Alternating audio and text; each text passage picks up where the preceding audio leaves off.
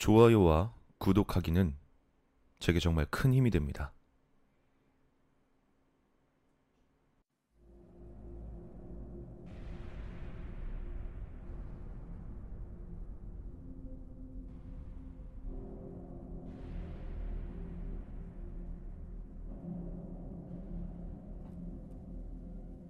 (1945년) 독일 패망 직후 미국의 OSS는 베를린 시내에 있던 히틀러의 친위대장 하인리 힘러의 관저에서 이상한 서류들을 발견한다.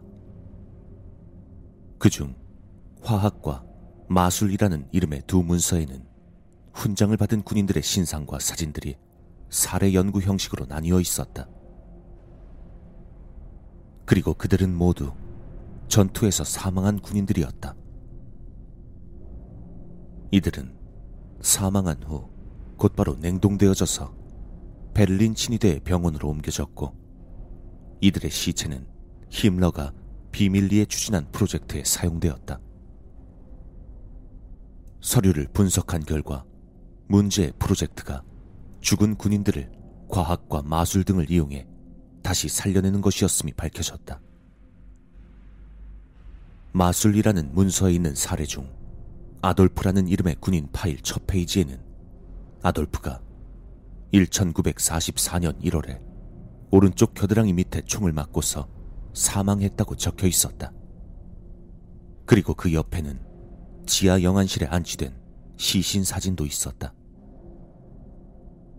그런데 두 번째 페이지에서는 분명 싸늘한 시신으로 누워있던 아돌프가 눈을 부릅뜨고 철제 침대에 앉아있는 사진이 있었다. 또한 그의 등 뒤에는 아프리카 사람처럼 보이는 한 중년 여성이 이상한 액체를 입에서 연기처럼 뿜어내고 있었다. OSS 요원들은 문서가 가짜일 가능성이 높다고 판단하여 힘러의 관절을 지키던 친위 대원들을 추궁했다. 그러나 그들은 금고 안에 있던 문서들은 절대로 건드리지 않았다고 진술했고 거짓말 탐지기로 조사한 결과 이들의 말은 모두 진실이었다. 그 후 마술이라는 문서에서 아돌프의 신체에 각종 실험을 한 결과를 찾아냈다. 그들은 아돌프를 되살려낸 후 신경 반응, 언어 구사력이나 명령 복종 여부 등을 테스트했다. 그리고 문서에는 테스트를 마친 후 아돌프를 다시 죽여 공동묘지에 묻었다고 기록되어 있었다. OSS 요원들은 아돌프가 묻혔다는 공동묘지를 찾아가 그의 무덤을 파보았다. 당시 문서상으론 죽은 지 1년이 지났지만 그의 시체는 전혀 썩지 않은 채 그대로 보존되어 있었다.